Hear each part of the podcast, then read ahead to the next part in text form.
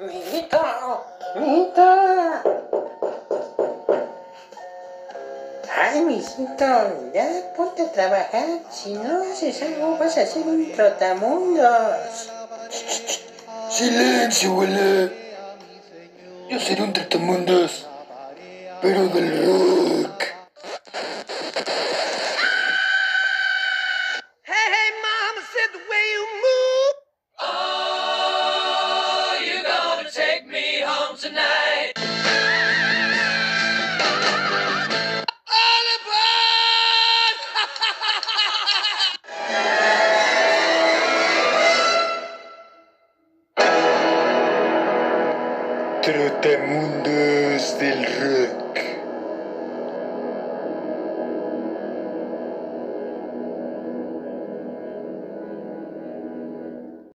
Muy buenas noches amigos. Nuevamente les damos la más cordial bienvenida a su podcast Los Trotamundos del Rock, un viaje por el mundo del rock and roll y de todas sus variantes.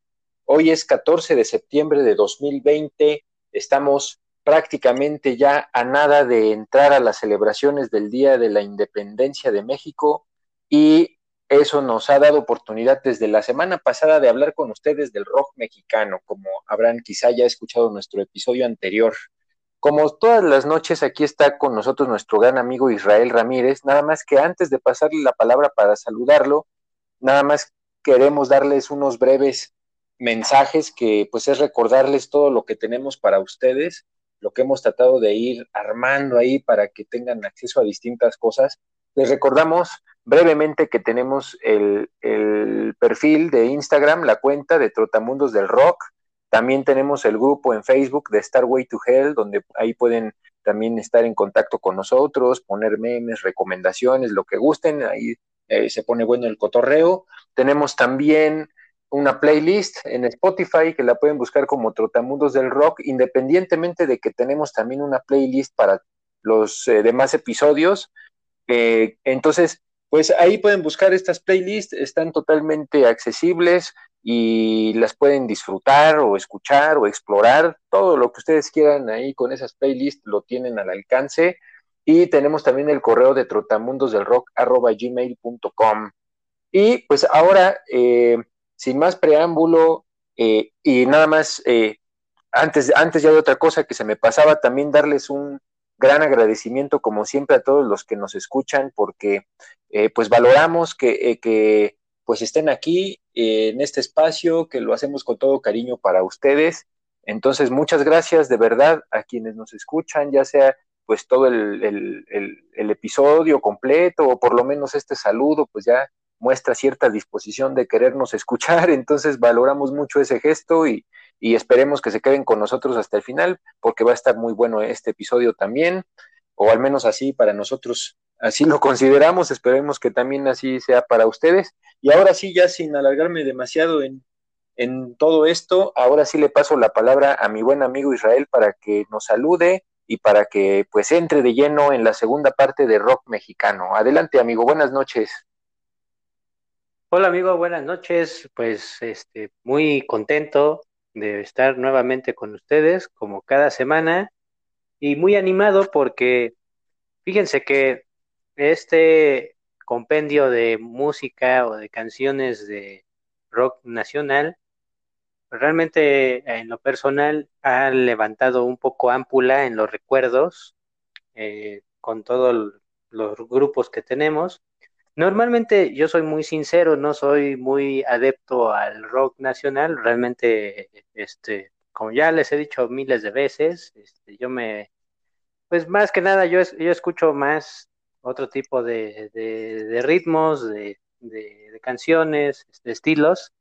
Sin embargo, eh, al momento de estar adentrándome nuevamente a esta parte del rock nacional, pues muchos recuerdos eh, llegaron a mi mente de mi juventud, etcétera, porque pues todos tenemos ahí este, un inicio, otros lo, pues, lo siguen, ¿no? Aún más, por ejemplo, mi amigo Gerardo, pues sí, puedo decir lo que, que él ha estado siempre al pendiente de, de las nuevas este, grupos de, de, rock nacional, ha seguido muy de cerca otro tipo de grupos este, pues de rock en tu idioma, como Caifanes, Maná, etcétera. en donde pues ahí, ahí lo digo abiertamente, él, él ha estado muy, muy este, adentrado y más al pendiente de, de este, este tipo de ritmos. Sin Sí. embargo, pues realmente digo, este, es muy buena música, ¿eh? O sea, eh, mucha gente decimos, ah, pues es en inglés, pues es buena, es en español, es malo, ¿no? Entonces, este, pues realmente no, no es así, sino eh, también, pues como en todos lados, en todos los idiomas, hay música muy buena y hay música pero malísima, ¿no? Y aquí también es el caso. Aquí, por ejemplo, vamos a hacer ahí unos guiños también, ahí les adelantamos de que vamos a hacer unos guiños ahí un poco para divertirnos, de hacer un poco más divertido este programa, este, porque pues esa es la finalidad, mi amigo Gerardo y yo hacemos esto con mucho gusto y para divertirnos, y qué mejor que incluir ciertas bandas que aquí ahorita les vamos a mencionar, que nos divierten, este, es, un toque divertido a esta, a esta tradición mexicana, y pues este, con la diversidad de estilos, ¿no? Entonces, pues sin más ni menos, pues vamos a adentrarnos ya a la primera canción. Como saben, vamos a, a mencionar un total de 12 canciones en esta segunda parte. Y al final la playlist tendrá un, un total aproximadamente de 24 más, más canciones, un poco más. Ahí les tenemos también ahí. Seguramente habremos dejado grupos fuera. Sin embargo, este, pues ahí les incluimos las canciones para que también no digan, ah, no, les faltó este, o les faltó esta también, esta banda, ah, pues también ahí se las incluimos. Entonces Sí. les damos gusto a todos, les tratamos de dar gusto a todos, pero este, pues sí es algo complicado, pero pues con todo gusto lo hacemos. Miren, yo la primera canción que tengo es de una banda que este, como vimos, nos hemos adentrado mucho al rock pop, al, al, al, al death metal, al trash, al nu metal, este, un poco también por ahí, este, al punk. Pues ahora nos vamos a adentrar a otro estilo que también hemos anunciado aquí, pero sin embargo que ha sido muy también este, eh, tocado, como ya saben, y mi, eh, mi, amigo Gerardo había mencionado, normalmente en, en México se han tocado muchísimos, se han explorado muchísimos estilos, y aquí vamos a mencionar otro, el surf. Este, como saben, pues esta corriente, pues ya saben que viene de, de ya de las playas de California, de Miami, todas esas bandas que en un inicio surgieron allá como Hawaii, Five Point Zero, etcétera, de ese tipo de bandas. Eh, pero y acá pues llegaron pues así el rock and roll, también llegaron hasta cierto punto con los Teen Tops ahí a tocar ciertas este, ondas de surf, etcétera.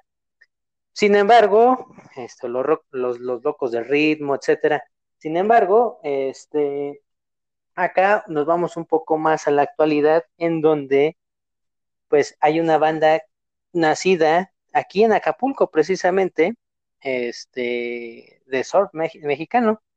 Esta banda se formó aproximadamente a mediados de los noventas con dos personas que empezaron a idear este, esta idea, llamados Nacho y este y Yuli Damash, eh, se hacía nombrar así, Nacho Desorden y Uli Damash. De hecho, Nacho Desorden, por si no lo sabían, era nieto, me parece, de, de Ramón López Velarde. Este, mm. ahí, por ejemplo, deciden formar una banda en donde entran con eh, otros cuates llamado Juan, el reverendo eh, Marengues, y Suriatie y el Warpig, nada más y nada menos que en la batería.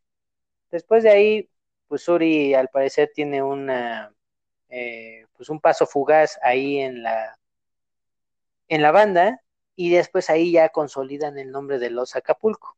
Eh, ahí salieron también unos integrantes y entonces pues ya nada más se quedó ahí este el reverendo Marengues junto con también el Warpig y también este otros integrantes. Ahí en 1998 sacan su primer álbum llamado Cuatro. Este, esa es su primera, como les digo, la primera producción discográfica en donde destaca esta canción yo recuerdo muchísimo, me, me, llega mucho este recuerdo de esta canción que se llama El Garage de Gina Monster. Es una pieza aproximadamente de tres minutos, el cual es muy, muy, muy interesante porque yo, yo divido esta canción en dos partes. Este, son, esta canción lo que me gusta mucho es que durante dos minutos, este, imagínense, como les mencioné, dura tres minutos la canción y durante dos minutos, este, ahí es una parte totalmente instrumental, es surf puro. Y después de ahí, pues ya nada más este, empiezan las vocalizaciones, este, la, la, parte vocal durante el minuto restante, este, en donde pues la, la, voz se escucha un poco más grave, así como pues, lógicamente la parte surf, en donde pues ya nada más empieza a decir el garage de Gina Monster y así, ¿no? Ese es el coro principalmente de esta, de esta canción. Sin embargo, este, ahí yo recuerdo mucho y quiero más denotar la época en que se creó este tipo de música. Había una estación de radio que también es cultura popular mexicana, eh, Radiactivo.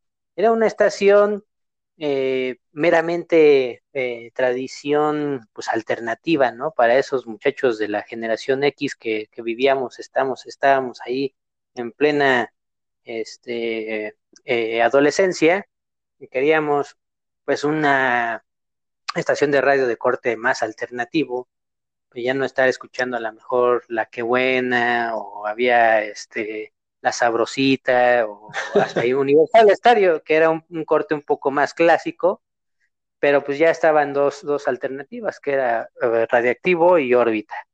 Entonces, eh, Radiactivo fue una de estas estaciones y ahí justamente menciono al Warpig, que era uno de los integrantes de, esta banda, el cual era eh, baterista y también era locutor ahí en la, en la estación de Radioactivo. Él promocionaba mucho esta banda, este, lógicamente, pues a lo mejor porque pues, era suya, la promocionaba, ponían esta canción del garage de Gina Monster, y también ahí participó eh, en su momento, llegó un, a lo mejor un periodo corto aquí en la banda, el Cha, que también era un locutor de ahí de, de, este, la radio del radioactivo, y también ahí andaba el reverendo metido por ahí, este, se escuchaba su voz en, en esta estación de radioactivo. Entonces de aquí surgió mucho, este, surgió mucho esta onda de, de, la banda de, del garage de Gina Monster, aquí, por ejemplo, eh, Los Acapulco tienen mucho que ver con otra banda que se llama Los Exquisitos. Esta banda, este, pues también tienen mucho corte. Lo que me gusta mucho de estas dos bandas es que tienen alusión mucho a las luchas. Eh, de hecho, algunos, la banda de los exquisitos, pues tiene ahí este, su voz, eh, se tocan con sus máscaras de luchador, etcétera, y también los Acapulco como tal, eh, hace alusión mucho a sus canciones como si fueran de la lucha libre, etcétera, que es algo muy, muy popular y característico aquí en México. Este, pues ahí en los que han ido a la Arena Coliseo, a la Arena México, etcétera, pues les ha tocado este tipo de, de, tradición mexicana. Entonces, por eso es importante escuchar esta canción y ahí viene el contexto eh, de esta parte o esta canción que, surgió a finales de los años 90 y que es una buena canción para que la escuchen si no, no han, no han escuchado estos discos. Este, les den ahí una escuchada este, a, a, varios de estas partes, que pues, es surf, este, un rock and roll ahí como el Santo Cavernario, Blue Demon y el Bulldog, etcétera. Entonces, ese tipo de, ondas, entonces es, es, es bastante eh, interesante escucharlas. Entonces, aquí los dejo con la segunda canción que mi amigo Gerardo les va a mencionar. Sí, muchas gracias, amigo. Pues efectivamente, eh, híjole, pues el surf tiene una historia también larguísima. Me parece que como desde los 50 del siglo pasado, ahí con una banda que se llamaba The Ventures, ¿no? Que eran como también música de surf que, que fueron como de los más famosos en, eh, pues como a fines de los 50, o sea, vean amigos cómo efectivamente en México pues prácticamente le hemos entrado a todos los ritmos. Y, y de Los Acapulco, para cerrar, hay una canción que a mí me gusta mucho, que también les recomiendo, que se llama Coral Reefs, que es una canción pues es eh, pues reciente, ha de tener como unos cinco años más o menos. Em, y esa canción pues la pueden escuchar perfectamente si se van por ahí a, la playa y se recuestan mientras están tomando alguna bebida alcohólica o no alcohólica, dependiendo su gusto, y se ponen sus audífonos y la pueden escuchar y van a ver cómo la disfrutan. Moviendo la panza mientras te mueven la panza, ¿no? Acá. Sí, al ritmo de Coral Reef. Exactamente y a todo dar se la van a pasar. Hagan la prueba y luego me cuentan su experiencia. y bueno, pues ahora sí, pasemos a una segunda banda que a mí me da mucho gusto hablar de ella porque, como bien dice mi amigo Israel, eh, siempre a mí me ha gustado mucho el rock en español, el rock nacional. Y, y, además también es algo nostálgico porque a mí me empezaron a gustar este tipo de bandas pues desde mi adolescencia prácticamente fue cuando conocí a muchas de estas bandas y, pues es un gusto que a pesar de que a lo largo de los años, como ustedes sabrán, pues uno va explorando otros géneros, otros ritmos, etcétera, es un género que a mí me sigue gustando. He, encontrado incluso bandas actuales también con cosas interesantes, pero pues ahorita en este preciso momento les voy a hablar de una banda que ya tiene muchos años y que pues ha hecho una historia muy importante en, en México y les estoy hablando pues nada más y nada menos que de Maná. Como ustedes sabrán, Maná es una banda de, pues ya de muchos años de historia que se formaron pues por ahí de los comienzos de los años 80, o sea, vean cuántos años ya tienen de carrera, sobre todo los fundadores que pues es Fer Olvera que es el, vocalista, el guitarrista y pues prácticamente el, el, compositor de gran parte de las canciones de Maná y Juan Calleros, que es el, bajista, y él ha estado, ellos dos han estado desde el principio de la banda, desde principios de los ochentas, eh, con una banda que originalmente se llamaba The Green Hat, que posteriormente pues dijeron vamos a ponerles ya el título en español y se llamaron Sombrero Verde. Ahora, lo interesante de esta banda de The Green Hat es que ellos comenzaron pues con sus raíces musicales o sus gustos que eran haciendo covers de Led Zeppelin, de los Rolling Stones, de, de Police, entonces empezaron haciendo covers ahí en un bar en, Guadalajara, que es donde se formaron, pero posteriormente, pues, eh, pues Fer empezó a decir, bueno, pues vamos a tratar de escribir nuestras propias canciones en, español, ¿no? Porque, como ustedes sabrán, el rock en español, pues realmente como género se podría decir que empezó a explotar, pues por ahí justamente como de mediados de los años ochentas. Y Mana, pues fue una de estas bandas en México que fueron de las... Eh, pues de las que entraron en ese boom, como ya hemos hablado de bandas como de Caifanes, etcétera, y, Mana pues entró también en este boom del rock en español. Eh, sin embargo, eh, Mana es, una banda que al principio batalló, eh, digamos, bastantes años para empezar a hacerse de un lugar, pero finalmente tuvieron un éxito en, en el primer disco, digamos, eh, que, tuvo éxito de Maná, aunque sacaron otro previamente, pero pues, prácticamente el primer disco de ellos, que es como el, considerado el, primero, es un disco que se llama Falta Amor, donde incluso pues participó Alex Lora, por ejemplo, eh, y en ese disco ya tienen también la participación del baterista que pues ya se quedó con la banda, que es Alex González.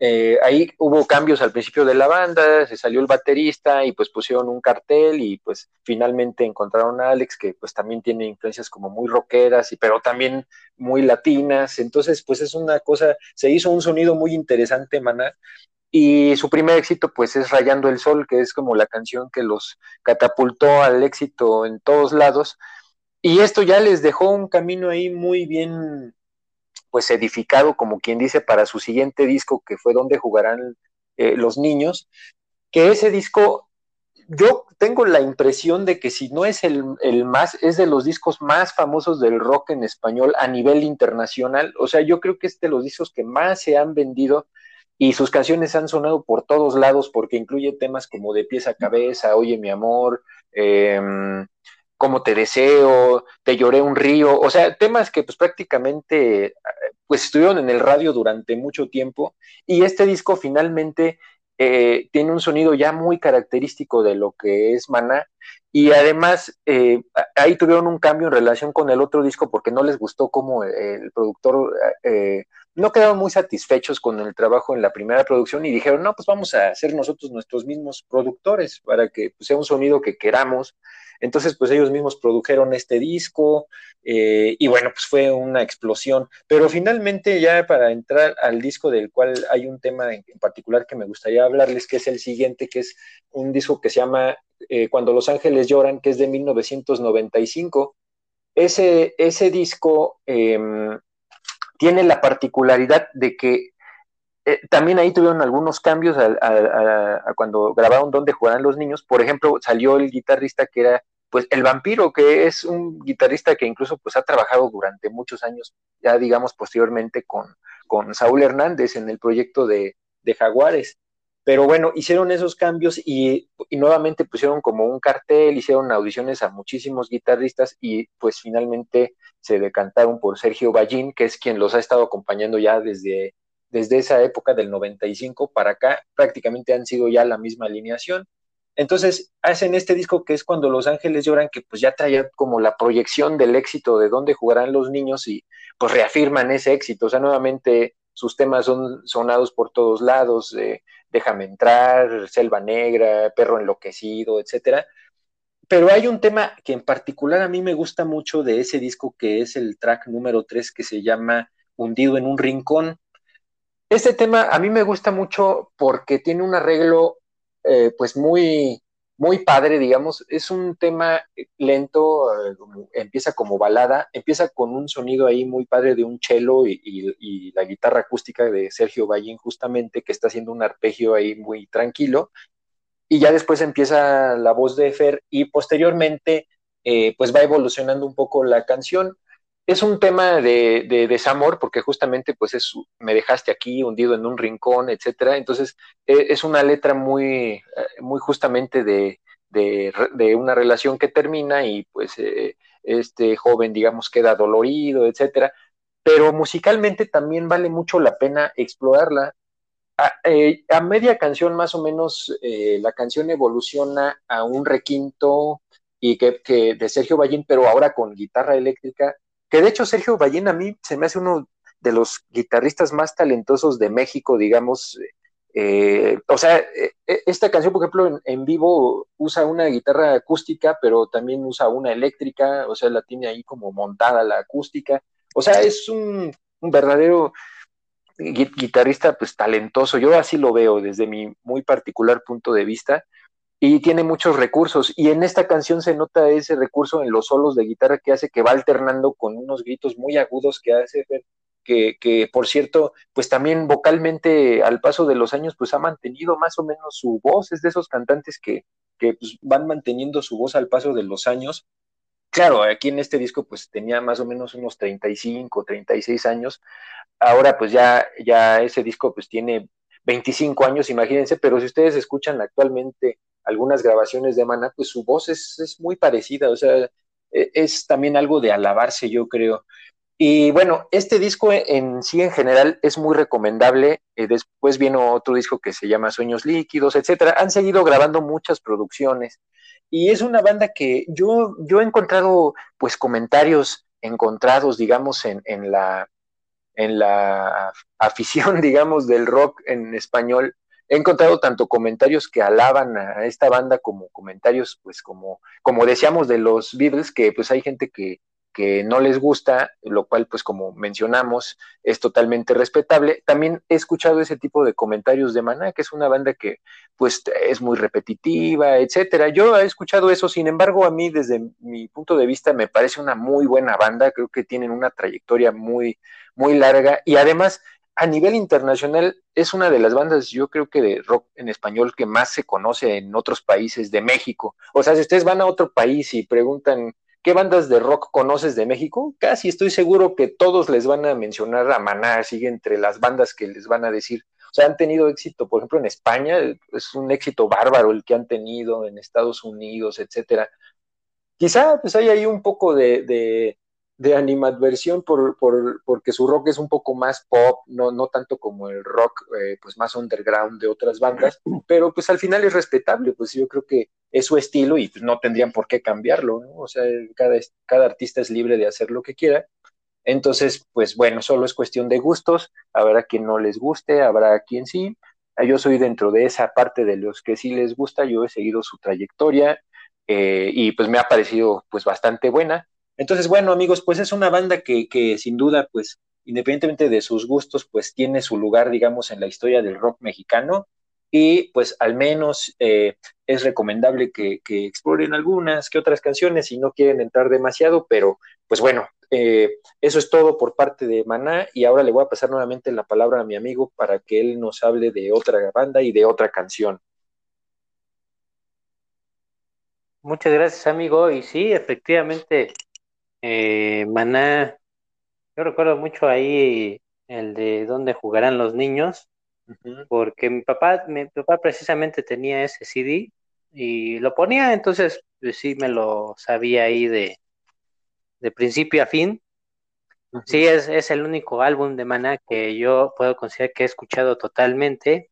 Este disco de Cuando los ángeles lloran es un disco muy interesante también, porque ahí, por ejemplo, viene la del reloj Q también, que fue un, el, cuarto sencillo de ese disco, si no me mal recuerdo. Y también es una canción muy, muy, muy bonita.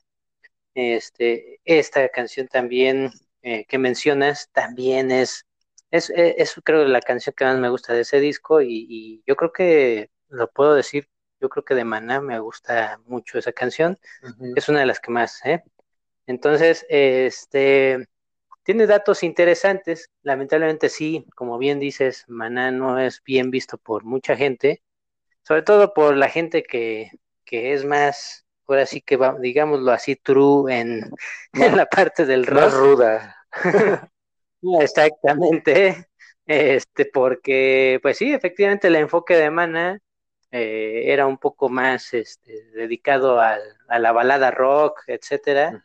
Sin embargo, este, pues o sea, eh, yo, yo lo asocio mucho a la gente que, por ejemplo, le gustaba mucho jeans o Fey, etcétera, también les gustaba mucho Mana, entonces yo creo que por ese tipo de asociación que veían de, de cierta gente que, que, le gustaba mucho las corrientes del pop como Cabá o cosas así. Ahí, ahí, si algún día nos escucha nuestro amigo el Yuca, ahí le mandamos un saludo a Cabá. Sí, era fan, que, que, también, que también esas bandas, pues ahí tienen lo suyo, Cabá, Jeans, ¿no? O sea, pues, también hay que escucharlas.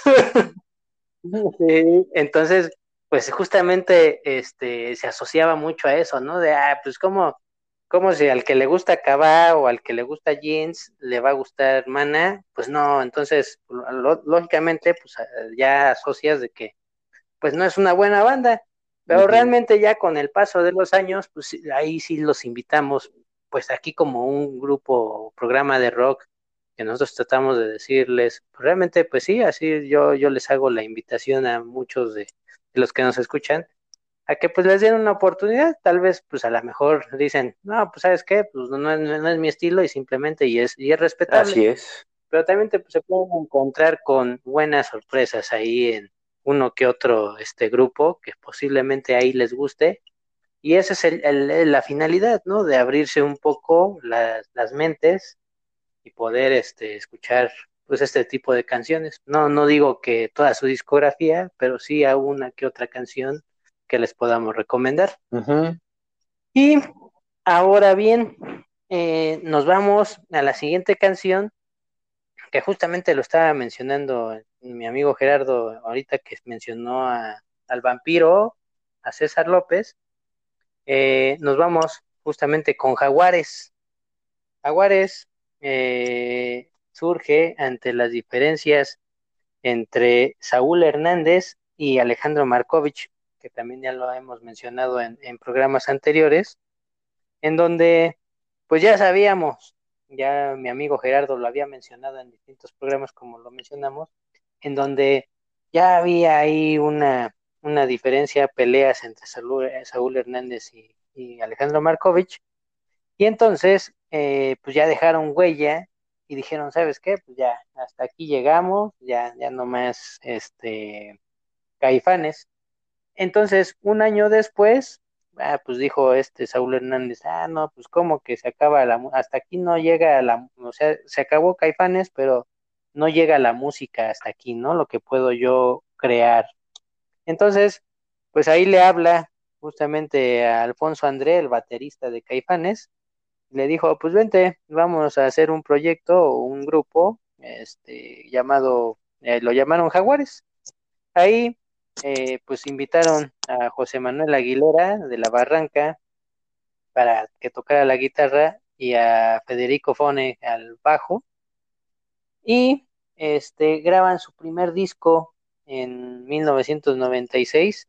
Imagínense, hablábamos, por ejemplo, de, de Trans Metal en el, en el capítulo anterior, donde habían ido a Tampa Bay este, a grabar en los Morris Sound Studios ahí eh, su disco de Infierno de Dante. Y pues acá ellos se fueron, Saúl Hernández y compañía se fueron a Los Ángeles, California, y les produjo nada más y nada menos que su disco un señor llamado Don Was, así como este Don era, algo así.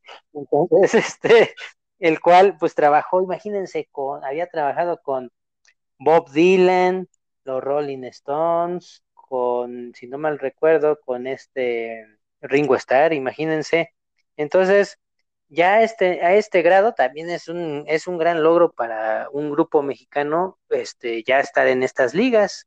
Eh, les produjo este, este disco y eh, ahí en 1996 eh, se llama este disco El equilibrio de los jaguares, en donde sacan el primer sencillo que se llama de esta canción es Detrás de los cerros, el cual pues es de la canción que yo les voy a, a, platicar, y donde tiene, eh, pues justamente ustedes ven el video, pues sí habla, este, expone muchas imágenes de, de, pueblos este, pues indígenas, rurales, etcétera, y de cómo es la vida más o menos en una vida, eh, bueno, más bien, perdón, en, en, el, en un pueblo, eh, la vida sencilla, se podría decir, sin, sin tanto ostento, sin que lleguen pues eh, empresas transnacionales, etcétera, sino es la vida pura de, de una persona que, que, es fiel a sus raíces y que siempre en un pueblo, pues por ejemplo, se vive de una manera totalmente distinta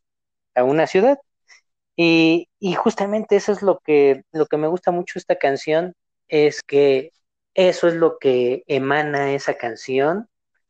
Si, si, tú, por ejemplo, eh, no ves ese video, y por ejemplo, este, solamente escuchas esa canción, pues justamente eso es lo que sientes. Este, es, es como el perfecto soundtrack de, por ejemplo, si te vas a algún lado, a un, a un pueblo, etcétera, y andas caminando por, por esa, a mí me gusta mucho, ¿no? Este, normalmente esas calles empedradas y así con una, pues con un folclore muy especial, con el kiosco ahí en medio de la, plaza, de la plazuela principal, etcétera, de los pueblos mexicanos que tienen pues es justamente esta canción la que me sonaría en la cabeza, ¿no? Porque tiene todo ese, ese folclore mexicano dentro de esta canción.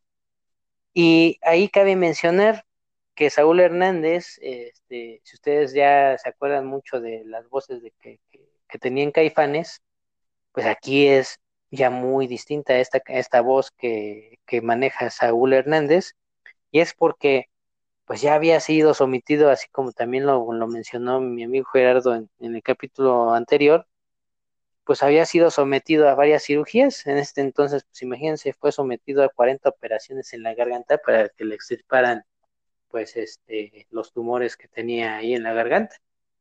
Entonces, pues lógicamente, pues su estilo vocal cambió mucho, su técnica también, entonces pues ya se escuchaba pues muchos así ya este pues allá hasta lo, lo criticaban porque decían pues que ya cantaba pues como una señora ya viejita, así había este ya, ya había escuchado comentarios así, pero realmente pues él, él todavía tenía muchas ganas de cantar y aún lo sigue haciendo, ¿no? Entonces, este, a pesar de eso, o sea, no te dejas vencer a pesar de, todas las adversidades, porque pues a lo mejor, imagínense, esa era su herramienta de trabajo de Saúl Hernández, y aún así no se dio por vencido, ¿no?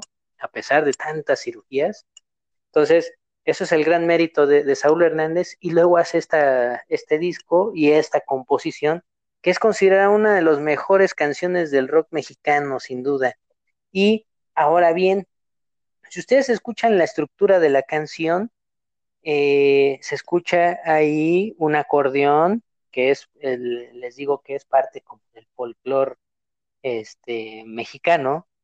Eh, este, este acordeón eh, invitaron a, alguien llamado Leonardo el Flaco Jiménez, que es una persona que, que radica normalmente en Estados Unidos, sin embargo, estaba muy involucrado con este instrumento y realmente es, es muy, es, una, es un músico que, que ha sido muy recomendado en la parte, pues ahora sí que del bajo mundo del Tex-Mex, etcétera.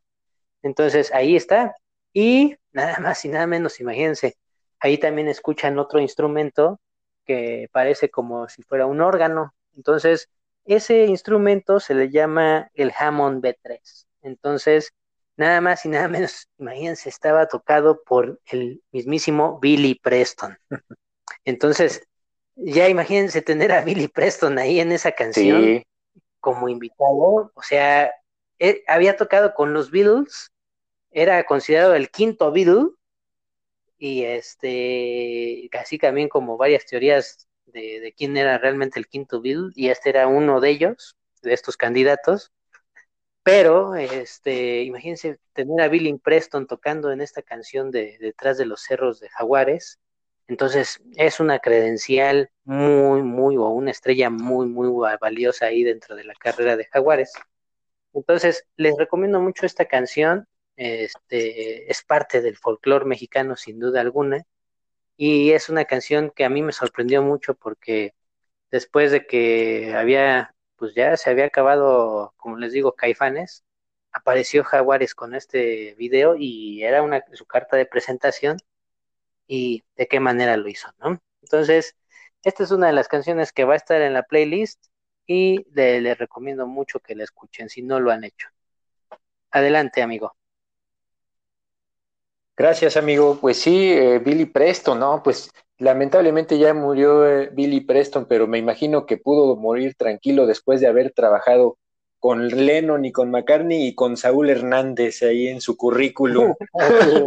no, no, pues es una, una, cosa así, como dices, ya fuera de broma, pues no es cualquier cosa tener a Billy Preston ahí en, en las sesiones de grabación. O sea, una persona muy talentosísima. Y Saúl Hernández, pues efectivamente, yo lo veo como un guerrero, o sea, es un tipo que, que tiene mucho talento, lo ha demostrado y que, y, que pues realmente él sigue batallando porque lo suyo es la música y él ha buscado formas alternativas y a pesar de tantas operaciones, o sea, verdaderamente es un guerrero. Es un, Jaguares, por ejemplo, es una banda que a mí me gusta mucho, también le he dado un seguimiento pues prácticamente a toda su carrera y he tenido oportunidad de verlos en, distintos conciertos y, hay una canción que siempre Saúl Hernández interpreta con, con mucho ahínco, que, que justamente la letra pues habla de, justamente de cómo él no se rinde. Eh, o sea, hay una parte que dice como nunca nadie me podrá callar, solo muerto me, me, verán callar, algo así. Esa canción, de hecho, pues es de sus canciones más antiguas como Caifanes. Eh, eh, y, pues la sigue tocando, pero eh, la canta con un ahínco, se llama Amanece esta, esta canción. Y, pues justo el, coro es eso, ¿no? Solo muerto me podrán callar y la toca con todo ahínco y como diciendo, pues yo aquí estoy, raza, porque pues, es, su, es su frase de, ah, eh, hola raza, ¿cómo estamos, raza?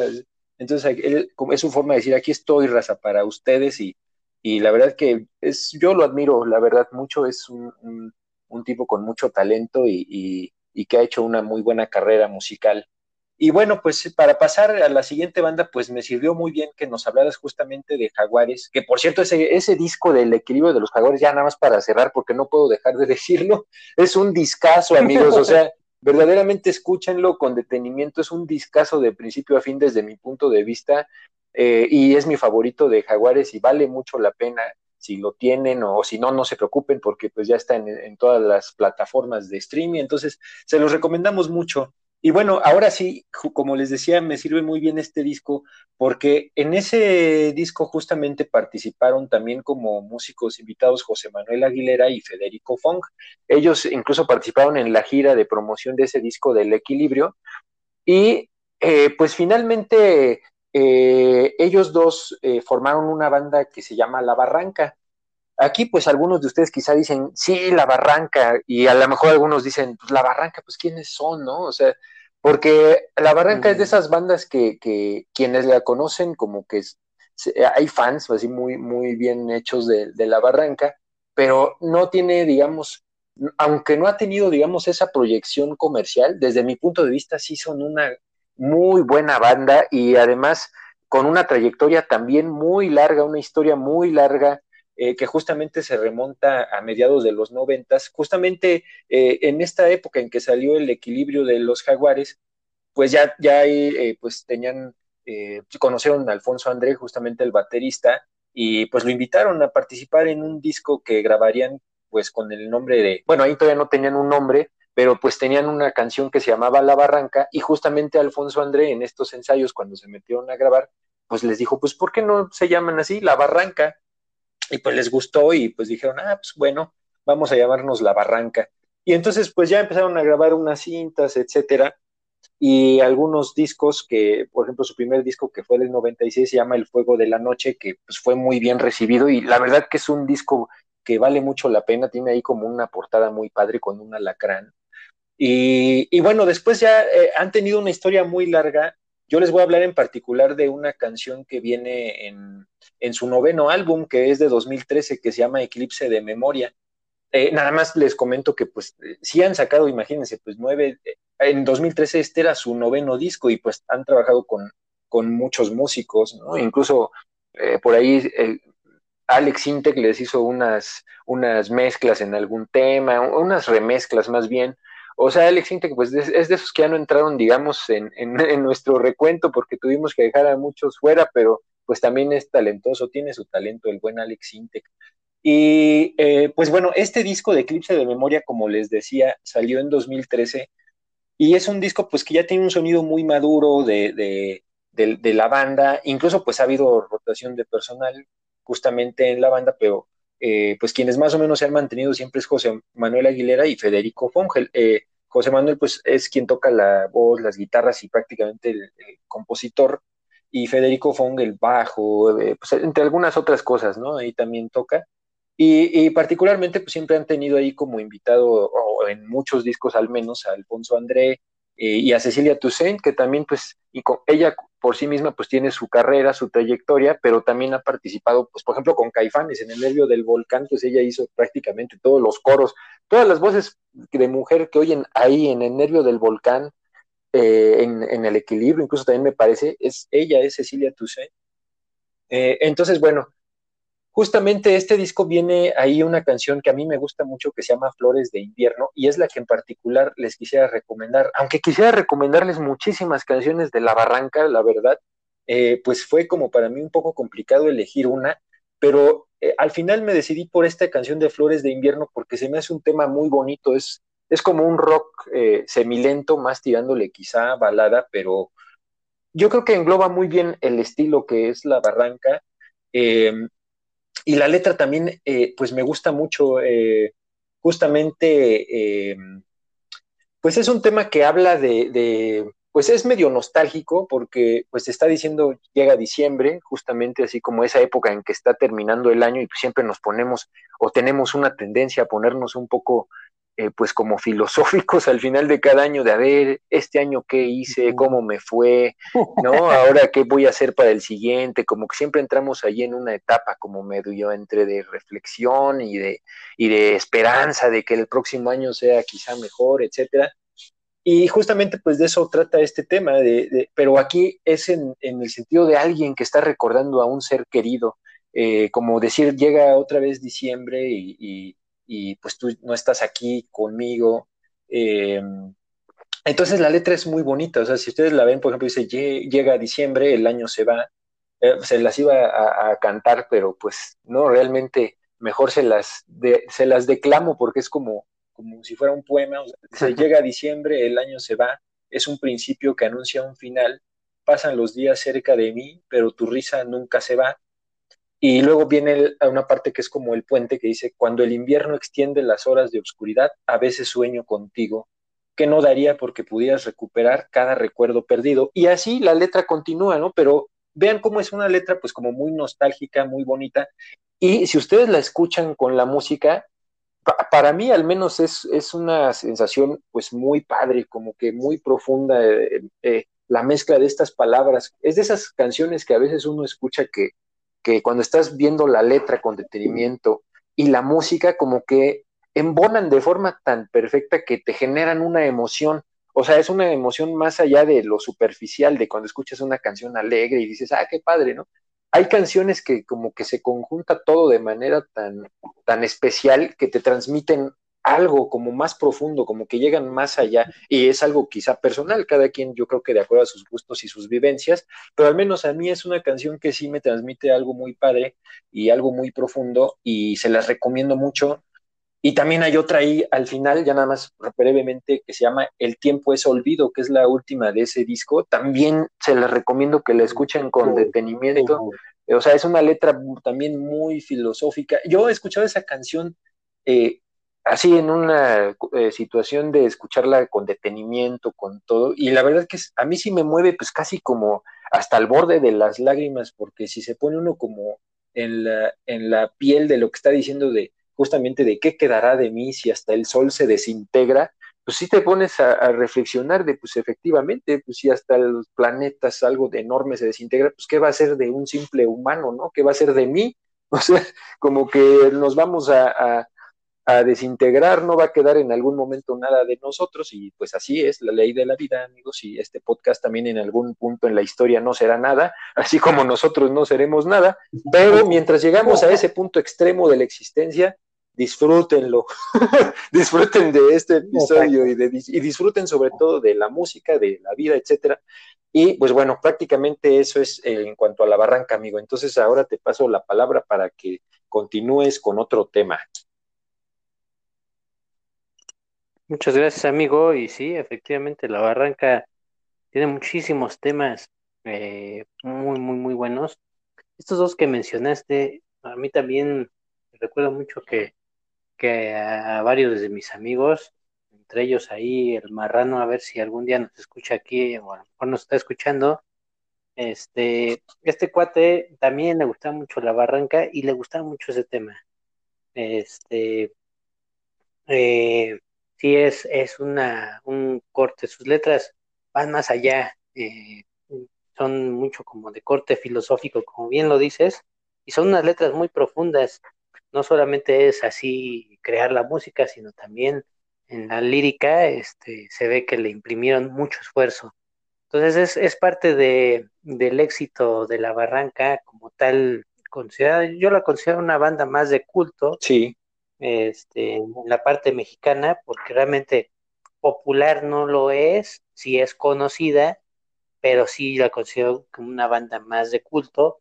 Y mira, fíjate que yo en lo personal sí me quedaría más con una banda de culto que, o sea, si yo tuviera una banda y preferiría más que me consideran como una banda de culto que ser una banda popular, en mi, en mi opinión. Sí. Eh, hay, pues, tiene todo, tiene sus bemoles, pero creo que es, es más para mí un honor que me digan, ah, es una banda de culto así como La Barranca, sí. que pues una banda más popular, ¿no? Estoy de acuerdo, de acuerdo. Eh, exactamente, entonces aquí nos vamos un poco, vamos a desentonar porque ya vamos a empezar con algunas eh, clichés ahí con la hora de la ah, risa. Ah, excelente, la hora que esperaba.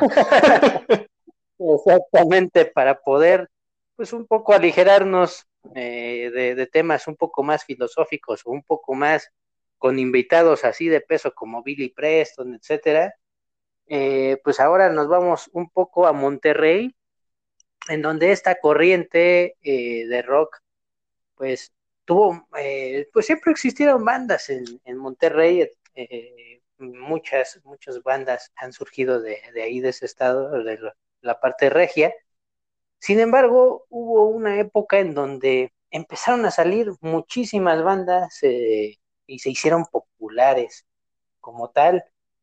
En este caso estoy hablando de una banda por ahí del finales de los noventas, yo recuerdo que se, que se creó o surgió esta banda, y en esta eh, banda, pues ahí es formada por un, es un dueto, realmente ahí es Jonás González y Alejandro Rosso, en los cuales pues e, ellos eh, pues formaron esta banda, y sí se ve que esta banda pues, hicieron totalmente por diversión, por ver qué, qué podíamos hacer, la buena onda, etcétera, y formaron Plastilina Mosh. Entonces, Plastilina Mosh como tal, pues sí es así una, una banda, se puede decir como, yo lo considero como de rock alternativo, en donde mezclaba muchísimos, muchísimos eh, eh, estilos. Pues por ahí, eh, sobre todo ya después se, pues se modificaron un poco más de ser una banda rock, ya ser una banda ya pues más electrónica, este, meterle unos tintes un poco más, más así de, pues más funks, etcétera. Entonces, una combinación ahí media rara, pero al final, pues han sido muy populares con muchas canciones que a lo largo les ha funcionado esa en este caso eh, voy a hablar de una canción que, es totalmente lo que les digo, la diversión total. Eh, realmente decían, pues bueno, pues, a ver, vamos a, ver qué, qué, funciona con esta canción. Realmente si, si, por ejemplo, mi papá, yo recuerdo cuando la escuchaba, eh, que la, se, ponía ahí en MTV en esos años, en MTV era sumamente popular, mi papá se, reía y decía, no, no manches, o sea, ¿qué, ¿qué, basura es eso? ¿No? O sea, no manches. Entonces, eh, pero sin, sin embargo aquí la incluyo porque realmente es parte de la historia popular mexicana, o sea, cualquier persona eh, que le guste mucho el rock en español y hasta, pues, por ejemplo, les digo, mi papá, este, que ya tiene ya casi 70 años, este, si la, la escucha, o sea, si de repente pone en esa canción, luego, la va a reconocer. Entonces estamos hablando de Mr. P que era eh, la carta de presentación, no la carta de presentación como tal, pero sí directamente al estrellato, porque ya tenían ahí otro tipo de, canciones, este, pero sin embargo, esta, esta canción lo lanzó a, los catapultó directamente a las estrellas en la parte eh, iberoamericana y también latinoamericana. Este disco de Aquamosh eh, llegó a ser, imagínense, disco de oro, porque vendió aproximadamente, creo que 150 mil copias por ahí este, de ventas, imagínense.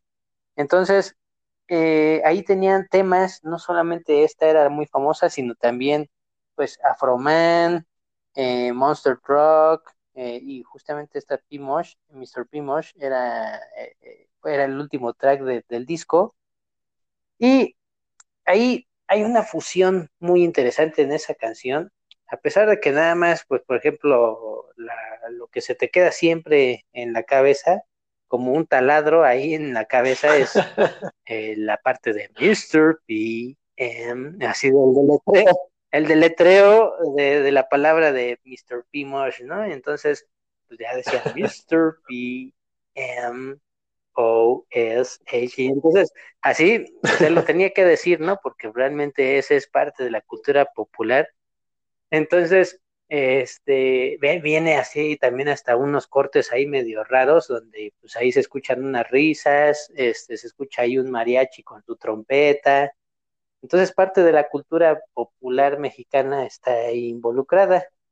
Eh, otra de las cosas les recomiendo ver si no han visto el video. El video, yo creo que ya todo el mundo lo ha visto, pero el video también es eh, bastante, bastante interesante. A mí me gustaba verlo mucho porque me, o sea, me cagaba de la risa realmente. O sea, está, me, acuerdo que estaba invitada también Lin May, ahí que era una, una vedette este, de ahí de los años, me parece que eran 60, este, Lin May y, este, y parte del, cine de ficheras, etcétera. Entonces, pues también es parte de la cultura mexicana Lee May.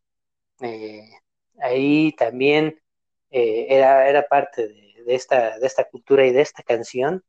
Entonces, sí hay sí hay ciertas mezclas ahí, a pesar de que es una canción media rara, media chistosa, yo, yo la considero más chistosa que nada. Sí tiene sus cortes interesantes eh, y es parte de la cultura popular. Realmente yo me acuerdo que en MTV, como les decía, era muy, fue muy popular esta canción. Tal fue así que yo me acuerdo que había un programa que eran los 20, los 20 videos este, de la semana, el top 20, me acuerdo, que creo que se llamaba así. Sí, eh, eh, Mr. Pimosh, y con esta canción había durado, yo creo que fácil en el número uno, cada, cada semana, yo creo que, yo creo que me acuerdo que a lo mejor mínimo unas 10 semanas consecutivas en el primer lugar. Entonces, a pesar de que venían, por ejemplo, música de los Smashing Pumpkins, este, a lo mejor hasta Gustavo Cerati ahí con Bocanada, etcétera, quedan discasos aquí totalmente. Hasta yo me acuerdo que también ahí había una reunión de, Jimmy Page y Robert Plant, que era su, su proyecto de Page and Plant. Eh, también esa canción de Moss High a mí me encantaba mucho. Ah, pues jamás llegó a tener la popularidad de Mr. P. Mosh. Entonces, tal vez era por la región, lógicamente, en la que vivíamos, en Latinoamérica. Sin embargo, fue una canción con un impacto brutal en ese entonces. Entonces, ahí va a estar la canción en la playlist también y los invito a que también vean el video y se rían un poco.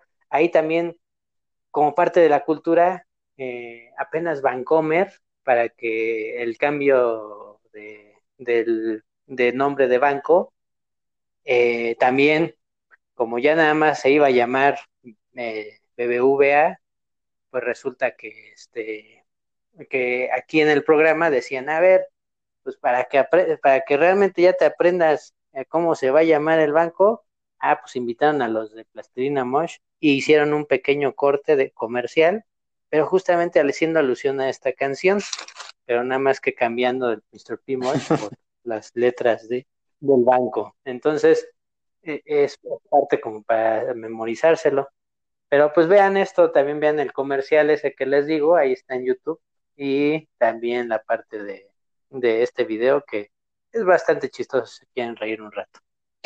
Adelante. Gracias, amigo. Pues si, si hiciéramos una playlist, digamos, de nuestra época en la secundaria, de nuestra adolescencia, así como mencionábamos que estaría, por ejemplo, Voto Latino y todas estas de Molotov, de dónde jugarán las niñas, sin duda que estaría también Plastilina Mosh con, con este tema de Mr. Pimosh, porque sí recuerdo justamente que pues era un tema pues muy sonado, muy, muy, como dices, no, yo, pobre Jimmy Page, pensando, ¿y ahora cómo desbancamos a, Plastilina Mosh? No los podemos bajar del, primer lugar, ¿no? No, no podía Cerati, no podía, o sea, imagínense qué, qué cosa, ¿no? O sea, definitivamente es parte de la historia de la música y, y tuvo su, su, su éxito. Y, pues justamente como bien menciona nuestro amigo Israel, que estamos en la hora de bandas que nos alegran, que nos hacen reír, pues una de esas bandas es el Tri, amigos. Así es, nada más y nada menos que el Tri, como, como eh, diría el buen Alex Lora, que viva el rock and roll. No lo pudimos agarrar eso como eslogan porque pues yo creo que ya lo tiene súper registrado. y lo de mamá prende la grabadora que va a salir el Tri, Así que espero que no nos demanden por usar aquí su eslogan, pero es con el afán de hablar bien de ellos, de esta banda del Tri que tiene tanta historia y, pues que también es de esas bandas que inmediatamente se identifican con, con, con el rock de México. O sea, el Tri es una banda que al menos quizás me atrevo a decir que hemos escuchado alguna canción en algún momento de nuestras vidas del Tri y, justamente pues les voy a hablar de, una canción que pues seguramente todos conocen, pero hablar del Tri es remontarnos a una historia muy larga, amigos. Eh, justamente a fines de los 60 nos tendríamos que ir, porque en esa época un, aún muy joven Alex Lora, por ahí de unos 17, 18 años, pues formaron una banda con, con eh, con otro músico que se llamaba Carlos Hauptvogel, que, que pues su apellido es justamente por descendencia, por ascendencia, perdón, alemana, entonces por eso es ese apellido, y pues forman un grupo que se llamaba Three Souls in My Mind, Ustedes recordarán que a fines de los 60, por lo que hemos hablado en otros episodios o por la música que, que puedan ustedes escuchar, pues era una época de, de, rock que justamente pues estaba muy influenciado en el blues y justamente Three Souls in My Mind pues era una banda también que tenía toques de blues, toques de rock, etcétera. Eh, pero bueno, pues esta banda duró bastantes años, pero en el 85 eh, pues se separan, ahí tuvo algunos problemas Alex Lora justamente con Carlos Hauptvogel. Eh, se cuenta que, que, influyó quizá un poco el, eh, el, hecho de que, pues, Alex Lora, como saben, pues está casado con Celia Lora, pues es su pareja prácticamente de toda la vida, y empezó a llevar ahí algunos asuntos administrativos en la banda. Al parecer, algunos integrantes no estuvieron del todo de acuerdo. Eh, y bueno, pues no sé si realmente haya sido ese el motivo o qué tanto de verdad hay en esto, pero el caso es que pues sí tuvieron algunos problemas y pues Alex Lora al final decidió mejor hacer su propia banda tuvieron ahí algunas batallas por el nombre de, y pues al final que se quedó Carlos Hauptvogel con el nombre de, de Souls y, y, Alex Lora se quedó pues con el nombre del Tri. Y, pues bueno, graban su primer disco, consiguen un contrato con Warner Music y, justamente pues sacan eh, un disco que trae el tema del cual les voy a hablar, que es pues nada más y nada menos que eh, uno de sus éxitos más conocidos, que es eh, Triste Canción de Amor. Ustedes quizá pues inmediatamente ubican esta canción porque es de sus éxitos pues más famosos de, del Tri, es de, es de estas canciones que llegan como quien dice para quedarse y, y así pasó justamente. Eh, vienen justamente en el primer disco de, de, Tri que salió en 1985 que este álbum se llama simplemente y trae también entre otras canciones, por ejemplo, la, de la estación del Metro Valderas, que como decíamos es un cover de, de Rodrigo González, de quien hablamos el, en el episodio anterior. Y bueno, pues una de estas canciones es justamente eh, Triste Canción. El álbum en sí pues habla de temas eh, que siempre pues le han gustado mucho a Alex Lora, que es el alcohol, eh, el rock and roll, los excesos, de, el amor, etcétera y, y, pues este es uno de los discos que pues es el primero, pero es de los discos pues que están considerados dentro de los más eh, famosos y dentro de los mejores de la banda. La canción como tal pues es, eh, empieza con un saxofón que le da como un toque ahí a, la canción pues bastante, bastante bueno. Eh, y después empieza a cantar Alex Lora eh, la letra pues es justo como de un amor, pero es un amor, digamos, que no se llega a dar, o sea, es, ah, está hablando como de un amor pues irreal, como entre dos personas que no existen. Entonces, la, melodía también es muy buena, vale mucho la pena, y también los arreglos, porque hay una parte ya posteriormente donde pasa el, el coro que empieza un solo de saxofón, y es un solo que está muy bien hecho, y si ustedes lo escuchan, pues eh, está muy padre, pero se liga también después con un solo de guitarra. Entonces es una canción que pues musicalmente, desde mi punto de vista, está muy bien estructurada, muy bien arreglada. Eh, y bueno, pues tiene el toque de Alex Lora, ¿no? En, en la voz donde nada, nada, nada, nada, nada, nada, nada. O sea, siempre su toque eh, exacto, el toque exacto que tiene Alex Lora para darle como un, un extra a, a las canciones.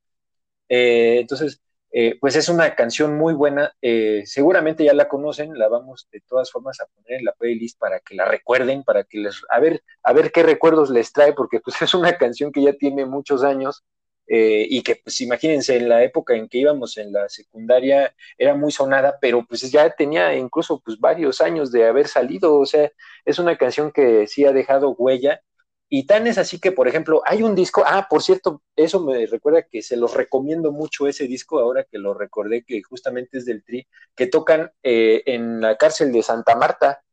Ese disco, si ustedes lo escuchan, eh, está muy bien hecho musicalmente. Es una presentación que hicieron, eh, pues ahí como a fines de los ochentas o a principios de los noventas, que justamente hicieron en, ese penal de Santa Marta y, y, bueno, está chistoso porque, pues, desde, si ustedes escuchan con detenimiento cuando termina una canción, pues de repente se oyen los gritos ahí de, de, de pues, de los presos, quienes están escuchando el concierto y pues dicen, eh, triste canción de amor.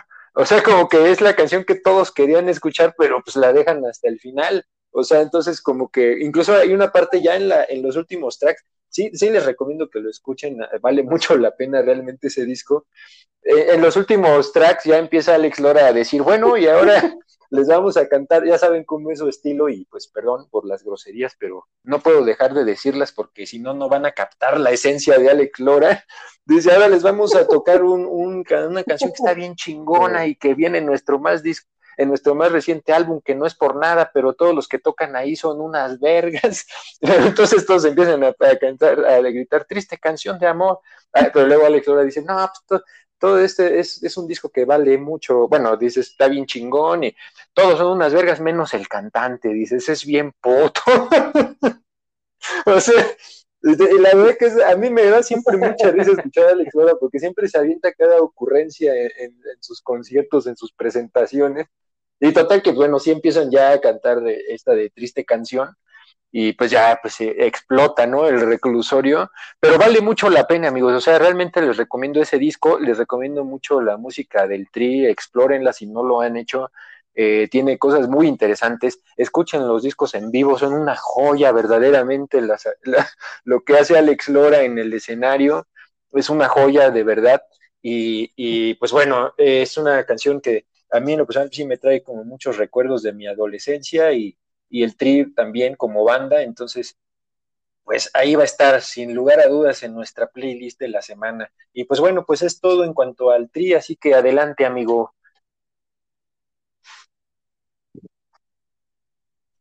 Sí, muchas gracias amigo. Y sí, efectivamente el Tri eh, es, es, parte de la cultura eh, popular mexicana, es, está bastante arraigado y sobre todo por los temas que abordan, ¿no? Eh, en la parte de la pobreza, con el niño sin amor. ese Oye, amigo, o perdón, o, perdón la interrupción, pero, pero ¿te acuerdas de, también cuando tarareábamos en esas épocas la de turu, turu, turu, turu, turu, Sí. Es una joya. Sí. Esa de las piedras rodando, exactamente, las piedras rodando. piedras rodando se encuentran. Entonces, esto es totalmente una, son varias joyas ahí que, que, este, que están enmarcadas. Y sí, efectivamente, iba a hacer también alusión el comentario de, y es que no, cómo dejarlo pasar, el de en vivo ahí en la cárcel de Santa Marta. Este, es, es una verdadera joya, yo lo escuché, yo me acuerdo eh, hasta yo creo que me lo presentó un amigo ahí en la ahí le, mando saludos al Charlie a ver si a ver si también algún día nos escucha este ahí en la universidad. Eh, era un disco de su hermano y dijo a ver ahorita te lo voy a poner y sí o sea me puso varios ahí pedazos o fragmentos del, del concierto en donde se escuchaba ahí parecía que estaba ahí un reo eh, ahí gritando en todo el concierto, como bien dices. Sí, exacto. triste canción de amor, triste canción de amor. Entonces esa parte está bien chistosa. Sí. Y luego hay una hay una parte en donde me acuerdo como que anima al público y, empieza el Alex Lora. ¡Con huevos! ¡Con huevos! De, hecho, de hecho, en una parte sí menciona, a ver, este cabrón está muy prendido. Este, tal vez se refería a ese de triste canción.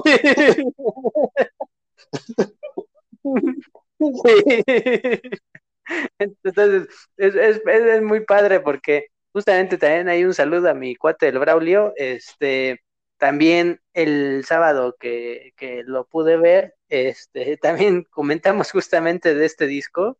Y sí, e, efectivamente hicimos alusión a muchos fragmentos chistosos de, dentro de este disco. Y sí, es como, me recuerda mucho al, a la onda del Johnny Cash, pues aquí también el Tri, pues aquí cantando a los reos en el reclusorio este, de Santa Marta, ¿no? Entonces, pues ahí estábamos. Entonces, pues sí, es, es bastante, eh, pues especial este, este fragmento, porque te llegan muchos recuerdos.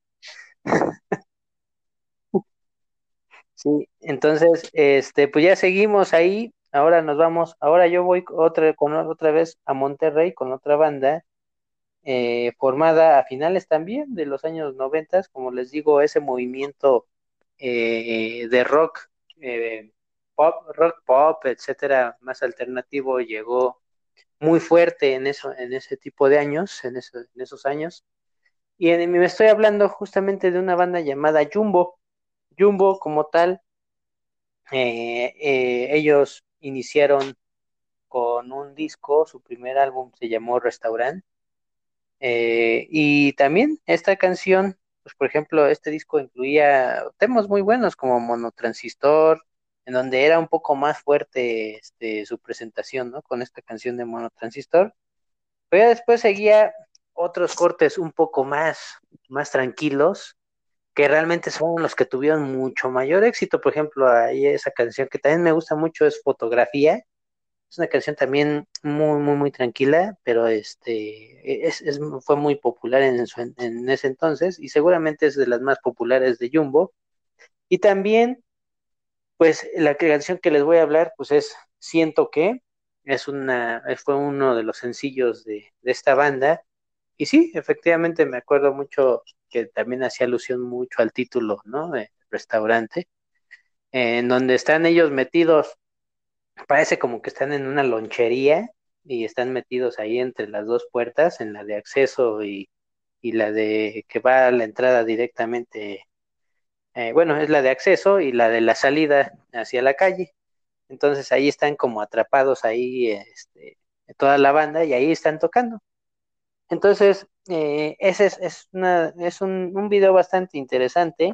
Y sí, la canción también me gusta muchísimo. Este, es como una balada rock, eh, en donde em, empieza así como e, ese sonido. A mí me ha gustado mucho que lo metan siempre en unas canciones como que tapando el micrófono y como que tiene eco este, ese sonido y están tocando la batería y ya después de ahí este como que se limpia ese sonido, ya se, tapa, eh, se deja de estar tapado ese sonido y empieza a, eh, cantar, ¿no? Este, el, vocalista, en donde empieza, vienes a mi casa, escucha algo así más o menos viene, este, y después de ahí este, ya empieza la batería con el hi-hat, el contratiempo, y se escucha muy clarito ese, ese cambio.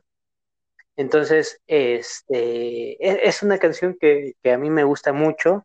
Recuerdo también mucho que también llegó a MTV y era una también de las populares ahí en la lista de popularidad.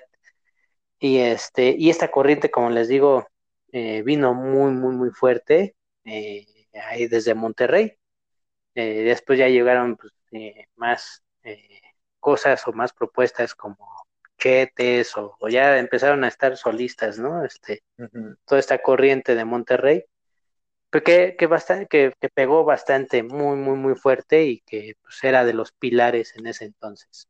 Entonces, pues esta es la otra canción que les tengo y sigamos con la, la, la que sigue, amigo. Gracias, amigo. Pues ahora vámonos de lleno con otra banda. Vamos a, entrar a una de estas bandas que también son, pues, eh, ahí entre los ochentas y noventas y nada más y nada menos que de Fobia. Esta es una banda, amigos, que también ha tenido una trayectoria, eh, pues, muy larga y han tenido también sus etapas de pausa, etcétera. Pero eh, sus orígenes, pues, son justamente a fines de los ochentas esta banda está formada por, o, al menos su alineación, digamos, pues como histórica, digamos, es Leonardo de Lozan, que es el vocalista y quien hace, eh, pues también es el frontman, digamos, justamente de la banda. Paco Guidobro, que, que, justamente él es hermano de Mickey Guidobro, que hablamos de él en, el episodio pasado donde hablamos de Molotov, pues Paco Guidobro es, es el hermano de Mickey y, pues él es el compositor, eh, eh, eh, bueno, prácticamente es de los compositores principales y también toca la guitarra, y Jorge Amaro en la batería, Iñaki Vázquez en los teclados y Javier el Chay Ramírez en el bajo. Esta banda se forma porque se cuenta que Leonardo de Lozán y, y Paco Guidobro coincidieron en un concierto donde fueron a ver a las insólitas imágenes de Aurora que justamente como alguna vez lo mencionamos en alguno de nuestros anteriores episodios, era eh, la banda que originalmente tenía Saúl Hernández con Alfonso André y con Alejandro Markovich. Entonces, pues se cuenta que estaban ahí viendo la, la tocada, etcétera. Y, pues que ya al final termina el concierto, pues Fernando, eh, Leonardo de Lozán pues va a falló la llave o se le rompió y total que pues tuvo problemas para regresar y pues le dio un aventón Paco Guidobro y pues así de esas cosas que a veces pasan, esas coincidencias, pues se pusieron a hablar de música, de sus gustos, etcétera, y pues decidieron formar una banda que justamente fue Fobia. Hay una canción que ustedes quizá recuerden mucho de sus primeros éxitos, que fue el Microbito, que como hemos hablado de la censura en, los episodios anteriores, pues esta canción también fue censurada porque habla ahí en algunas partes de que eh, quisiera hacer un microbito para eh, estar en tu ombliguito o algo así, y si me voy más abajito, ahí me quedo. Entonces, ese tipo de cosas como que les gustaba mucho censurar a las, a las radiodifusoras y a las disqueras. Entonces, como hablábamos justamente de eso, pues también tuvo ahí su, su, su, ración de censura, digamos, esta canción, pero no obstante, pues fue un hitazo para la banda, o sea, les, eh, prácticamente los llevó al éxito. Y eh, pues después sacaron algunos otros discos pero finalmente eh, pues fueron consolidándose, o sea, incluso eh, eh, también tocaron ahí en este lugar que les hemos llamado Rocotitlán, y, pues ahí también se cuenta que había, de repente se les dificultaba porque Leonardo de Lozana aún era menor de edad, entonces tenía que estar buscando algunos lugares donde no, donde pudiera como ocultarse un poco que aún era menor de edad, porque pues tendrían que ser mayores para tocar y cosas así. Eh, pero bueno, pues fueron pasando los años, se fueron consolidando. También incluso para la firma, eh, para su primer disco, pues ahí contaron con el apoyo pues justamente de Saúl Hernández, que pues, los recomendó ahí en la disquera de RCA y pues firmaron con ellos y pues debutaron con este disco donde pues viene el, el microbito que justamente es el disco debut, que el disco pues se llama Fobia, justamente es un disco homónimo, después sacaron otro álbum que se llama Mundo Feliz, un tercer álbum que se llama Leche y el cuarto que se llama Amor Chiquito, que fue también un disco muy importante en la carrera de Fobia y que viene ahí el tema del cual les quiero hablar, que es Veneno Este disco salió en 1995 y pues eh, resulta que en las grabaciones pues terminaron, digamos, ya de, hacer el disco, pero el baterista, eh, que era Jorge Amaro, pues decide irse, o sea, dice yo me voy, etcétera, y se quedan sin baterista. Entonces, pues quien llega al relevo es justamente para, digamos, la promoción del disco, es Jay de la Cueva, que es eh, moderato de la banda que ya mencionaba nuestro amigo Israel en algún episodio, pues Jay de la Cueva llega, se suma a la batería y, pues ya eh, es el que estuvo ahí promocionando con la banda también este disco, que tiene también otros temas como Hipnotízame, por ejemplo, etcétera. Pero Venenoville, que es justamente a donde vamos a, detenernos un poquito, es un tema eh, pues muy padre, digamos, tiene ahí eh, algunos toques interesantes como entre reggae y rock, o sea, es un tema muy, muy alegre, este es de esos que, que pues sí como que te, te, te, transmiten como alegría, digamos, aunque la letra curiosamente, ustedes han escuchado quizás seguramente algunos temas de Paquita la del barrio, por ejemplo, de cómo eh, habla contra los hombres, ¿no? De que desgraciados, alimañas, culebras ponzoñosas y todas estas cosas que le gusta decir a Paquita. rata de dos patas, todo eso, ese tipo de cosas, pues hagan de cuenta que esta es una canción en ese sentido similar, nada más que hacia las mujeres. Obviamente, pues no está diciendo que es eh, una rata de dos patas, como que digamos que no, no llega quizá a esos extremos, pero sí es una canción que pues está hablando hacia una mujer que pues dice, eres veneno vil, o sea, eh, tienes maldito el corazón, una mujer fatal, un paso en falso y te vuelve de cristal, y que tiene la ponzoña de un alacrán, o sea, o sea, es una canción también que se ponen ahí a despoticar contra, contra una mujer que, pues, eh, dentro de la historia de la canción, pues es como, como veneno vil, como el título de la canción, ¿no? Entonces, pues es una canción que tuvo mucho éxito, eh, también eh, pues vale la pena explorarla. El disco en sí vale la pena, tiene temas interesantes y pues es una banda fobia que, que han hecho también su historia, han seguido entre eh, pues sus periodos de receso y todo, pues han seguido como banda y, pues bueno, pues eh, es justamente el tema que también ahí es una banda que no podíamos dejar de mencionar. Entonces, bueno, pues vamos ahora de nuevo contigo, amigo, para que nos hables de otra canción y de otra banda.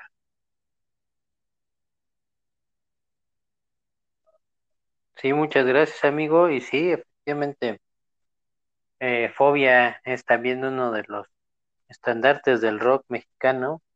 Y pues ahí, como lo mencionamos, pues estaba ahí el Cha, que también ha estado ahí metido en Moderato, aquí en en Lotz Acapulco también estuvo. Entonces, ahí, como hemos visto, eh, muchos de los músicos se relacionan directamente con otros, ¿no? Entonces, eh, todo el mundo, como decimos, el mundo del rock es muy pequeño, entonces eh, todo el mundo vamos a ver cómo se relacionan y sobre todo el mundo del rock mexicano es aún más pequeño, entonces vamos a ver todas las influencias y todos los elementos que participaban en, cada uno de ellos.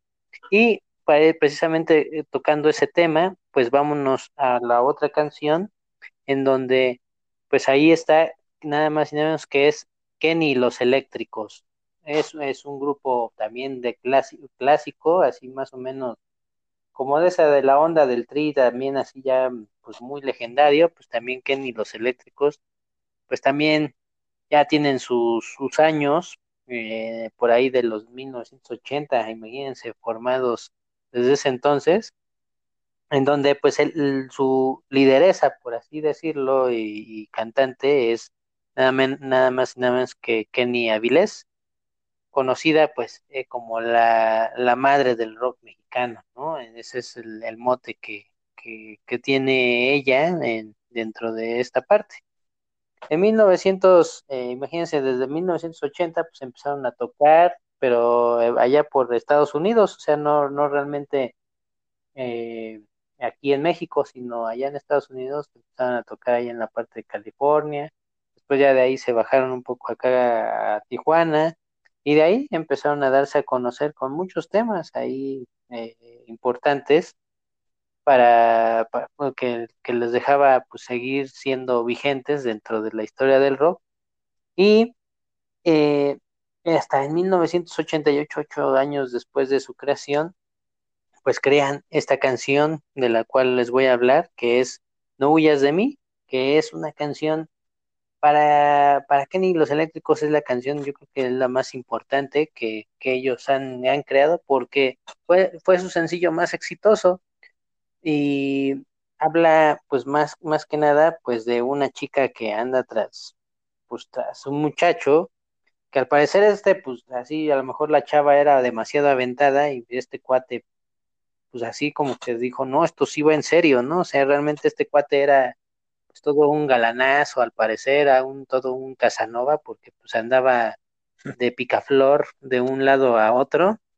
Y este, pero sin embargo, pues esta chica llega y le dice, oye, pues no tengas miedo, ¿no? O sea, yo te ofrezco mi corazón pero pues él realmente pues como que dice, no, ni más, yo ahorita pues, no quiero nada serio, ¿no? Pero pues ella se desvive por él, o sea, por eso es no huyas de mí, ¿no? O sea, porque realmente pues yo quiero, yo quiero estar contigo, yo quiero, te doy mi corazón, pero pues sí, al final pues es, es de eso trata esta letra y esta es una banda muy importante, les digo, porque hasta entre sus filas, como decimos ahorita y lo mencioné, la parte del rock mexicano es muy pequeña y entre sus filas, imagínense, ha estado gente como Sabo Romo, imagínense Alejandro Markovich, Alejandra Guzmán, que es la rockerísima, entonces, entonces imagínense, Lino Nava de la Lupita, por ejemplo, José Manuel Aguilera, que mencionamos también ya dos veces en Jaguares y en La Barranca. También, por ejemplo, Felipe Staiti de los Enanitos Verdes. Entonces, imagínense, este, ha estado entre sus filas estos músicos y esta canción de No huyas de mí fue creada por Ricardo Ochoa, la misma Kenny, Kenny Aviles, y otro que no mencioné dentro de sus filas, para dejarlo al final, que también lo mencionó mi amigo Gerardo en, ahorita en uno de los grupos, nada más, nada más que Alex Sintek, esta canción fue creada también por Alex Sintek, imagínense, entonces, también eh, Alex Sintek ha estado muy, muy metido en el mundo del rock, sin embargo, él, él como que ya en su parte solista decidió mejor este, componer pues canciones un poco más románticas, baladas, este, un poco más, este, ahí un poco más pop, más a la onda popular. Entonces, por eso Alex Intec, pues creo yo que, que no lo han tomado muy en serio la gente ya más, este, pues, eh, dedicada al rock, más adentrada a eso, pero Alex Intec eh, también tiene sus cosas, entonces e, es un muy buen compositor, sin embargo, pues la, ya la mala fama dentro del rock, pues no, no lo ha, visto así. Eh, pero pues sí, o sea, realmente él, ha tenido buenas, buenas puntadas y una de ellas es esta, ¿no? Este, Novias de mí, pues es una creación eh, compartida junto con Alex Intec y Kenny y, este Ricardo Choa. Entonces imagínense, este, esta es una, una canción pues ya también de las clásicas del rock mexicano. Entonces, pues les invitamos a que la escuchen. Eh, por ahí me acuerdo mucho que había una banda, eh, yo tengo ahí eh, unos conocidos ahí de una banda de, metal gótico que es Fractalia. Fractalia se dedicaba mucho a, pues ellos tocaban, como les digo, metal gótico un poco más pesado, pero con una voz este, femenina. Este, y, les, y en sus conciertos al final siempre cantaban esta canción. Esta canción les, les quedaba muy bien a mis eh, conocidos de Fractalia. Este, ahí, eh, si algún día nos escuchan, pues un saludo ahí a los integrantes. Y, pues sí, eh, esta canción me acuerdo que muchos se inspiraron en esta parte y, y que había anécdotas de que realmente eh, les había inspirado mucho Kenny los eléctricos a tocar este, música. Entonces, por eso este, ellos habían tocado en, honor a esa inspiración que les había dado para tocar música, pues este, este cover, ¿no? Entonces, eh, pues es, es, todo en esta parte. Ahora eh, te dejo la palabra, amigo, para que continúes con tu última canción. Gracias, amigo, pero no, nos faltan dos, amigo, no quieras ya cerrar antes de tiempo. Ah, ya, ya, di, ya, di, la última, ya. Tienes razón. ya di la última. Sí, no, amigo, sí, muchas gracias. Pues efectivamente, eh, pues vámonos, digamos, eh, eh, como efectivamente, como bien mencionaba nuestro amigo, pues hay, hay muchas celebridades que que pues a veces quedan fuera porque tienen no nada más participación en el rock, sino en otro tipo de música, como justamente Alex Inte, que es un ejemplo. Eh, no obstante, pues su talento, desde mi punto de vista, pues es indiscutible, ¿no? O sea, él, pues compone, arregla, mezcla, etcétera. Entonces, pues vean también cómo ha participado con algunas de las bandas y con artistas de los que les hemos hablado. Y pues bueno, ahora vamos a entrar con una canción que seguro los va a poner de buenas y les estoy hablando pues justamente de Chuntaro Style, esta canción del gran silencio que un saludo para nuestro amigo Félix, que si alguna vez nos llega a escuchar, este, este tipo de canciones siempre, siempre nos, recuerdan mucho a nuestro gran amigo Félix. Entonces, pues bueno, Chuntaro Style. Ah, sí, exacto, para que no lo, el, por su nombre artístico, el semen, abreviación de El Cementos. bueno, pues un saludo a nuestro gran amigo de toda la vida. Y pues bueno, pues el tema es del Gran Silencio. Esta es una banda que, que se formó en el norte de, de, esta ola que, como bien mencionaba ya nuestro amigo Israel Hugo en, en Monterrey. Y, y, el Gran Silencio fue una de esas bandas, tuvo su origen eh, en los noventas, eh, pues ahí en la primera parte de los noventas con em, eh, Cano Hernández y Tony Hernández, que pues son hermanos y, pues formaron con otros integrantes esta banda, que pues es una banda que toca varios estilos, o sea, toca desde como eh, rock, toca norteño, toca como cumbia, toca, pues es una variedad muy interesante de, de, ritmos que hace el Gran Silencio, que pues no, no tienen reparos en entrarle a cualquier cosa, y, pues han hecho colaboraciones con algunos músicos importantes como Celso Piña, por ejemplo, eh, con eh, Inspector, que es otra banda de rock, el Cumbia Kings, que pues ahí es como la banda que de, de Quintanilla, que era el hermano de Selena, que, o sea, se han participado ahí con, con varios, ¿no? Con varios artistas. Y, pues eh, esta banda, como les decía, se origina en los noventas con un nombre que se llamaba La Zona del Silencio, pero después lo cambian a El Gran Silencio justamente por un tema del ya mencionado Rodrigo González, que, que, por cierto es un tema muy bonito, se llama El Gran Silencio, también es de estos temas filosóficos que le gustaba escribir a Rodrigo González. Entonces también eh, se los recomiendo ahí como en, entre paréntesis, también eh, ese tema es muy, muy bueno. Pero bueno, toman el, nombre de esta canción y pues le llaman El Gran Silencio. Y eh, pues sacan un primer disco que, que, se llama Ufunofo. Quizá ustedes alguna vez, si son como de nuestra generación, porque no sé en la actualidad si ya sea algo olvidado, pero había en nuestra adolescencia esa cosa que decían, háblame como en la lengua F o en el idioma es demasiada presunción, ¿no? No es un idioma, yo creo. Sería como subirlo mucho de niveles más como algo más eh, como léxico, no sé cómo llamarlo, pero decían, sí, tú sabes hablar en la, en la lengua F y pues decía Sifi, ¿no? O Nofo, o así, ¿no? O sea, entonces de ahí tomaron este, este nombre, porque es Ufunofo, que eh, pues es uno, para quien hable ese, ese léxico es uno.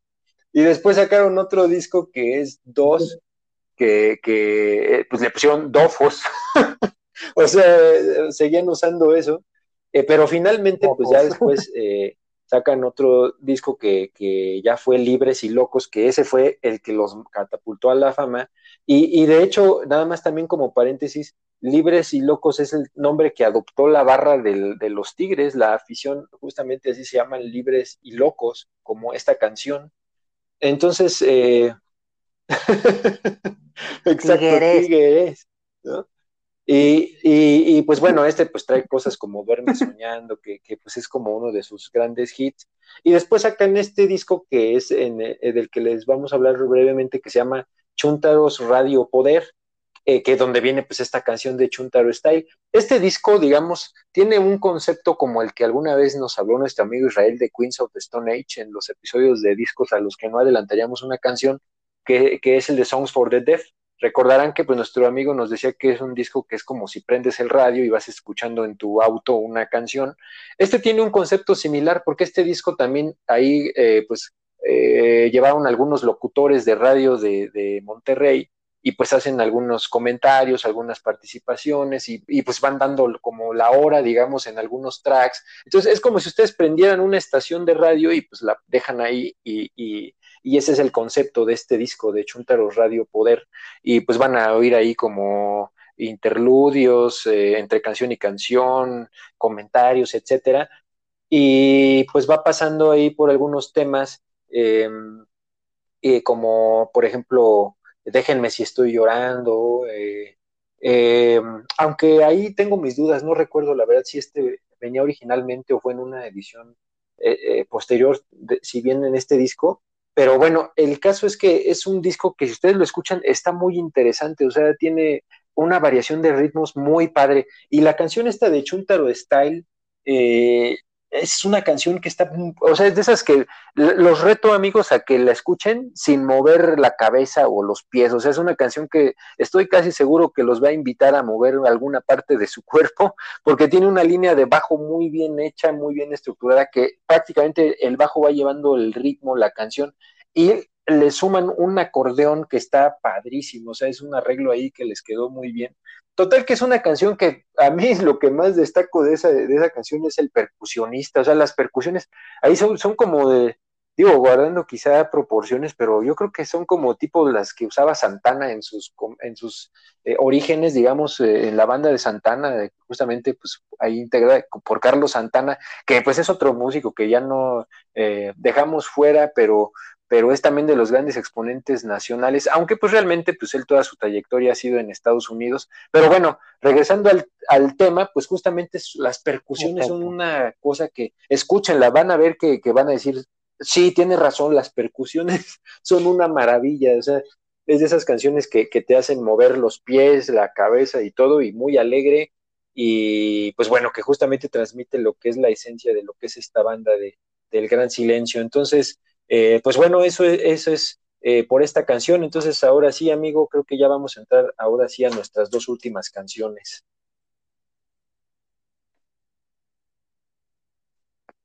Perfecto.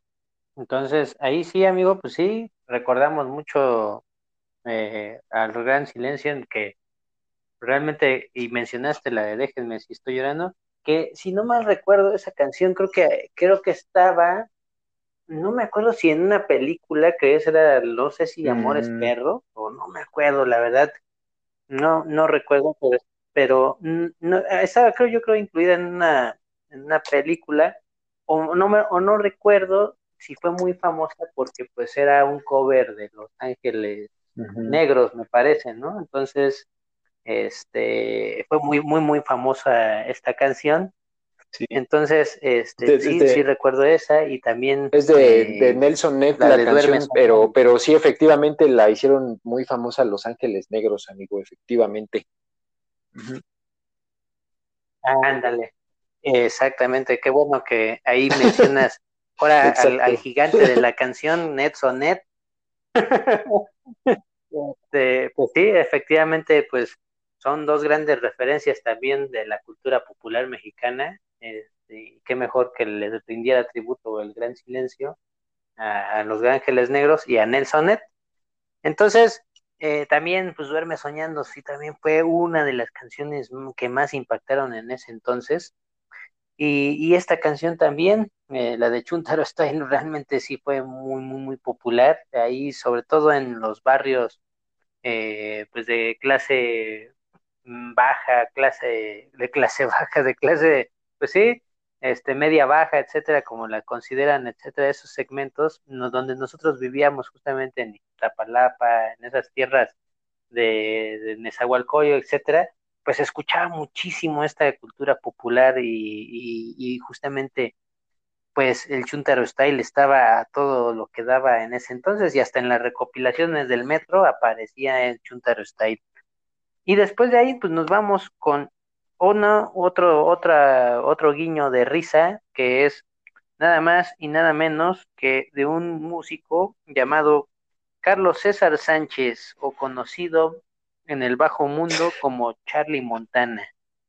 Charlie Montana lo que hace, pues justamente, este, él toma su, su, nombre artístico, pues justamente Carlos, pues ya le puso Charlie, ¿no? Pero dijo, ¿de dónde voy a poner Montana? Ah, pues al parecer Charlie Montana este, era, era uno de los fanáticos de, incluido yo, del gran Scarface, Tony Montana.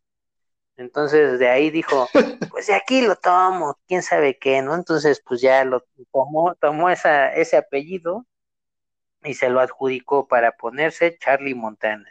Entonces también se adjudicó un sobrenombre ahí, un apodo que era como el Angélica novio María. de México. Entonces, así como, como Kenny. Así es, exactamente, como Angélica María, que era la novia de México. Ah, pues el Ah, novio sí, de bien, México bien merecido. pues, es Charlie Montana, muchachos. Entonces, exactamente. Aquí nos vamos a ir un poco hacia el presente, en donde, pues como sabemos, lamentablemente el gran Charlie Montana falleció a los 58 años. Por ahí creo que del mes de mayo es donde este falleció, sí, efectivamente a finales de mayo falleció el gran Charlie Montana. Lamentablemente este deceso pues, fue una de las cosas que durante la pandemia pues recibimos estas, estas tristes noticias, pero Charlie Montana como tal eh, surgió eh, allá en la colonia, como le decimos popularmente, la Warrior, ahí en la colonia Guerrero.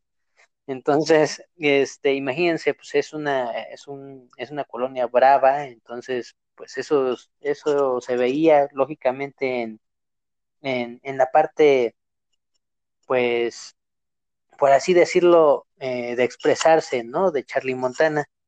Eh, si, si, ustedes notaban, sus influencias principalmente, pues eran del glam rock, el hair metal, así como, pues era como una versión lógicamente totalmente eh, mexicana y, ahora sí que por ahí de cultura popular, una versión de cultura popular, de por ejemplo bandas como Motley Crue, aquí con el, con el cabello estilizado, eh, la parte de Bon Jovi, etcétera. Entonces, él tomaba mucho esas influencias y yo, yo más que en, en, su música, yo lo veía más como en su, en su, en la parte física, en la parte de cómo se arreglaba hacia sus presentaciones, porque pues él también ahí lo tomaba como una vacilada y realmente se, se ponía como si fuera un rockstar, ¿no? Entonces, eh, era bastante, si ustedes nunca vieron a Charlie Montana en, un escenario subido, es bastante chistoso. Eh, eh,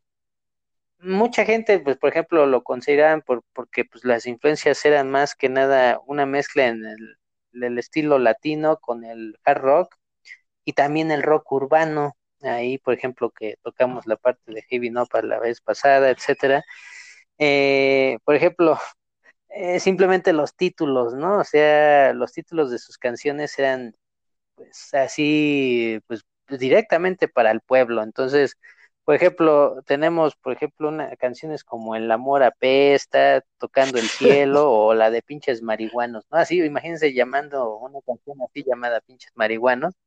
Entonces, pero vamos a hablar de una canción que la verdad es muy, muy, muy chistosa. De hecho, por ahí yo tengo una anécdota en donde en un trabajo nos pusieron ahí canciones, eh, que pusiéramos canciones cada quien, este, para que cada quien la escuchara, hiciéramos más ameno el ambiente laboral.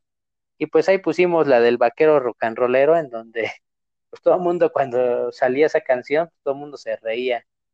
Entonces, eh, pues ya resulta que, que esa canción del vaquero rock and rollero, cada vez que pasaba, pues todo el mundo acá se reía y entonces este, pues, era parte de la cultura popular, ¿no? Entonces, la cultura, como le decíamos, la cultura ñera. Entonces, este, eso era lo, lo bonito de este, de, Charlie Montana.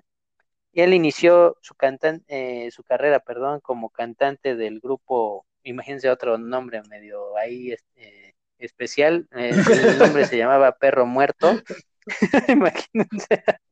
Entonces, es algo chistoso. Y después eh, entró a otro grupo llamado Vago, imagínense ahí. Y después de ahí inicia su carrera solista eh, con su disco. Eh, también me gustaban mucho los nombres de que utilizaba Charlie Montana en sus discos. En 1997 saca su primer disco llamado Montamorfosis. Entonces, pues, también chistoso. Entonces, el segundo disco eh, hace alusión a la película de terror allá de Jennifer Love Hewitt, eh, que ya, se llamaba Sé lo que hicieron el verano pasado, pues aquí le puso Sé lo que hicieron el disco pasado y tenía mucha, si ustedes buscan ese disco en Google, van a ver la portada, este, que es muy similar a la, a la, a la de Sé lo que hicieron el verano pasado. Y después de ahí, eh, casualmente, pues eh, esta canción de del vaquero rollero es la más popular de, de, Charlie Montana. Eh, casualmente, por ejemplo, a principios de, este año, antes de morir, se estrenó un documental, por ahí si lo pueden ver, pues adelante, este, sería una buena dosis de Charlie Montana para que pudieran saber más o menos su recorrido y su vida. Y este, y por ejemplo, es, es muy chistosa la letra porque les voy a mencionar ahí unas, unas pequeñas líneas de, la canción, en donde dice, dices que eres la bandota, a lo mejor no me va a salir la voz así, pero, dice que eres bien rock and rollero, y después dice, y se te nota con tremeta motota, y después dice, todo lleno de tatuajes, luego hasta traes aretes y después dice algo que no voy a mencionar. Metálica. y tu camisa de... de metálica, dilo, digo, pues ya la estás cantando. sí, exactamente, entonces, pues ahí está, ¿no? Entonces, entonces es, parte de, de este folclore en donde, pues más adelante les dice, pues, pues tú con tu playera de los innombrables, pero te crees acá bien este rudote, pero ya después vas y también vas al, concierto de los Tigres del Norte y de los Tijuanes de Tijuana, entonces es, es, es una letra bastante particular y bastante chistosa, entonces ahí le recomendamos que en esta dosis de risa este, la vayan a escuchar. Y adelante, amigo, este, adelante con la siguiente. Sí, muchas gracias, amigo. No, pues efectivamente, esta canción, si la ligan con el concierto de, de Alex Lora y del Tri, ¿no? Se van a pasar unas horas de risa bien buenas, porque sí, justamente está muy chistosa esta canción, es de esas que oyes con una risa cada frase prácticamente, porque justo, ¿no? Pues, hay una parte que dice, siempre das el piporrazo, eres la pura milpa real. O sea, como diciendo que es alguien que se quede rockero, pues en realidad se va a taconear, a dar el piporrazo y todo eso. Entonces, está, sí, la verdad que es muy chistosa, es una canción muy, muy, muy divertida y, y, y, que les va a alegrar su tarde o el momento en que la escuchen, van a ver cómo se van a alegrar, amigos. Eso es lo que transmite, transmitía, o bueno, transmite a través de su música, aunque ya haya muerto, pues la música ahí está es lo que transmite el buen Charlie Montana, pura buena vibra como Alex Lora. Y bueno, pues para cerrar, eh, vamos a hablar ahora eh, de una banda que pues ya hemos mencionado ahí como de, rebote, que es La Lupita.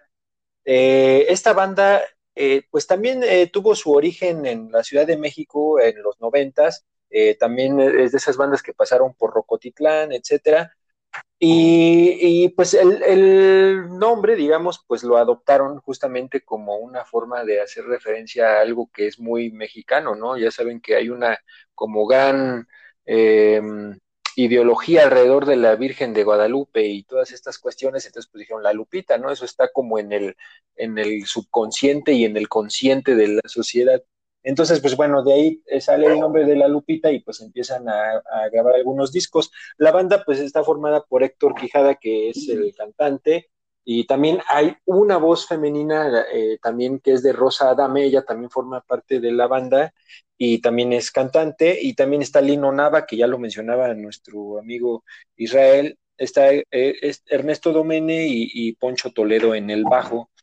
Y pues bueno, empiezan a, grabar sus discos. El primer disco se llama Pa' servir a usted, así con, esa contracción de pa, pa servir a usted, que es como una cosa muy, muy mexicana eh, aquí por dos vías, por el pa, porque nos gusta mucho, como quien dice, ahorrar saliva, entonces pues regularmente decimos pa usted, pa qué, pa dónde, ¿no? Esas cosas son bien padres aquí del folclore mexicano, son muy bonitas.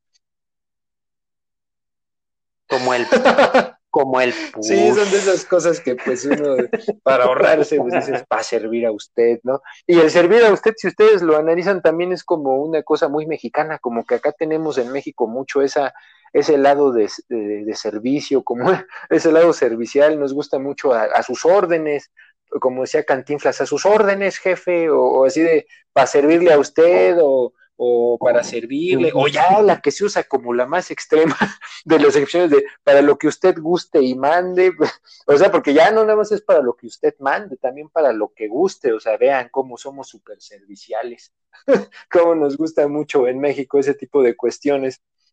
Entonces, bueno, pues después graban otro disco que se llama Qué bonito es casi todo y después sacan un tercer disco que se llama 3D y ese disco sale en 1996 y pues es justamente el que trae un tema que es del que les vamos a hablar que se llama Ja Ja Ja. Y este tema es uno de sus más grandes éxitos de la Lupita.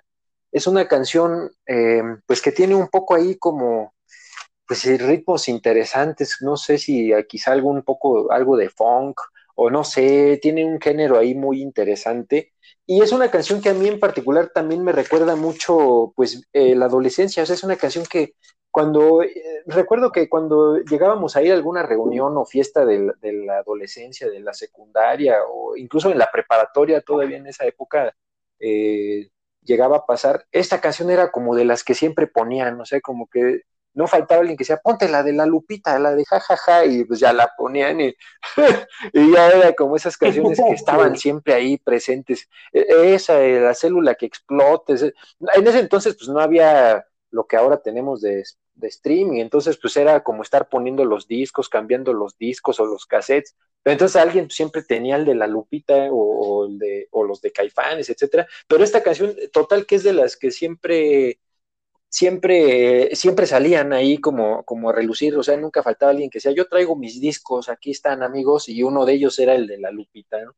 Entonces es un tema muy, muy alegre, amigos, ahí la letra pues está chistosa, también es como de alguien que, que pues, está mencionando que se va a quedar con, que, que pues le hizo como a alguien la vida imposible, pero que se va a quedar al final con la herencia y con todo su dinero, entonces ese, ese corito que dice, ja, ja, ja, qué risa me da, ja, ja, ja, qué risa me da, lero, lero, lero, lero, lero, lero, lero, lero, lero, lero. Esa parte es como totalmente lo que me remonta a esas épocas porque era como el coro que todo el mundo cantábamos y, y además está eh, como que la melodía es muy agradable, o sea, la voz, ahí se juntan, me gusta a mí en, lo personal cómo se acoplan las voces de, Rosa Adame y de Héctor Quijada, eh, como que hacen una muy buena ahí conexión vocal y pues total que es una canción también de, que tiene su, su, su huella, digamos, y, la Lupita también es una banda que, pues tiene su historia y pues bueno, pues con esto estamos terminando de, de de hacer este recorrido, eh, vamos ya a, cerrar el programa. Eh, y pues a manera de conclusión personal, antes de ya pasarle la voz a, mi amigo Israel para que pues nos dé sus comentarios finales, eh, pues yo nada más quisiera comentarles que vale mucho la pena explorar el rock nacional. Si bien es cierto que pues hay muchísimas bandas internacionales que han hecho cosas muy buenas, muy importantes, eh, también hay cosas que valen la pena explorar del rock mexicano, ya sea de estas bandas que les hemos hablado y pues, lamentablemente no nos ha dado mucho tiempo de hablar de algunas bandas más recientes, hay algunas bandas interesantes, ahí está por ejemplo Enjambre, eh, Zoé, eh, también, en fin, hay cosas interesantes que vale la pena también explorar, pero pues bueno, ya no nos da, ha dado oportunidad el tiempo como para hablar de más eh, cosas y demás como profundizar más, digamos. Pero bueno, vale mucho la pena, amigos. Yo en lo personal les recomiendo mucho que exploren nuestra playlist, a ver si eso eh, eh, ahí les deja algo interesante que quizá no conozcan, o si ya lo conocen, pues para que se diviertan como nosotros con todas estas canciones. Y, pues bueno, amigos, pues de mi parte es todo. Muchas gracias y, pues a seguir disfrutando de la música y del rock and roll. Y pues adelante, amigo.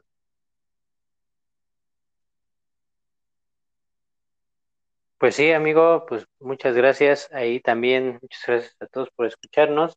Sí, efectivamente, ahí vamos a estar incluyendo en la, en la playlist seguramente bandas que, que, como les dije en un principio, seguramente nos van a reclamar por, por haberlas dejado fuera. por ejemplo, La Cuca, La Castañeda, Azul Violeta, este, Luzbel, que también son bandas eh, bastante, bastante eh, importantes dentro de la cultura del rock nacional. Sin embargo, eh, ténganlo por seguro que ahí las vamos a incluir. Entonces, eh, pues no resta más más que decirles muchas gracias a todos y gracias por Buenas noches. Buenas noches.